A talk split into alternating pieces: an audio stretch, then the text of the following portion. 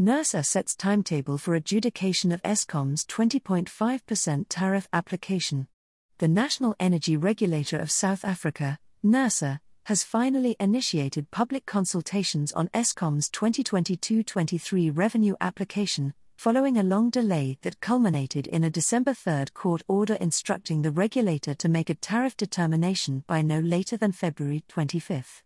The paper has been released together with Eskom's fifth multi year price determination, MYPD 5, revenue application, which covers a three year period, but the adjudication will be confined to the coming financial year, in line with the High Court judgment.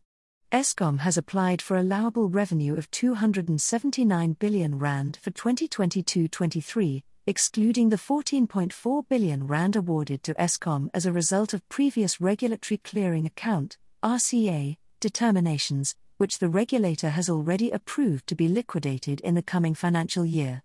The allowable revenue application together with the RCA decision translates to 293 billion rand, which if approved, would result in a 20.5% increase in the standard tariff from April 1. The municipal tariff increase would be 21%, effective from July 1, should Eskom's full application be approved. Eskom CFO Calib Cassim confirmed the utilities' request for a 20.5% increase in a media statement, in which it also confirmed that the remaining two years of the MYPD 5 application remained the subject of a court review application and would, thus, not be decided in February.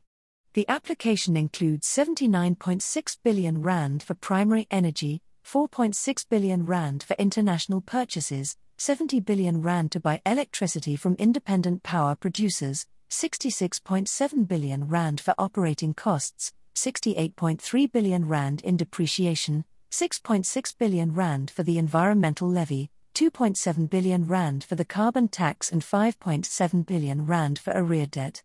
A negative amount of 25 billion rand has also included for return on assets to allow for a slower migration of the price increase.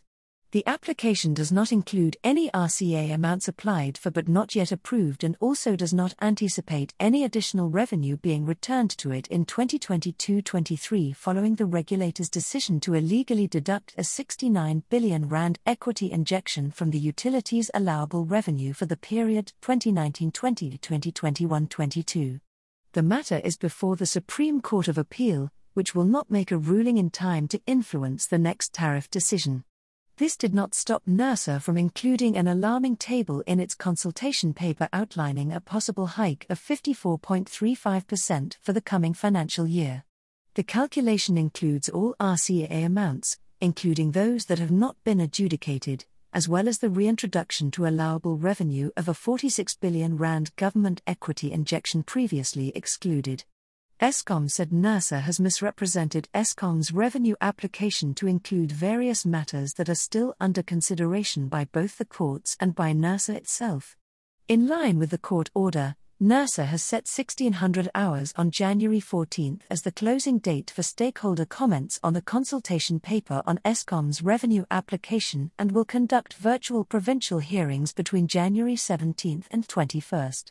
Hearings for the Western and Eastern Cape Province have been scheduled for January 17, to be followed by KwaZulu Natal, January 18, Free State, Mpumalanga and Limpopo, January 19, Northern Cape and Northwest, January 20, and conclude with Gauteng on January 21.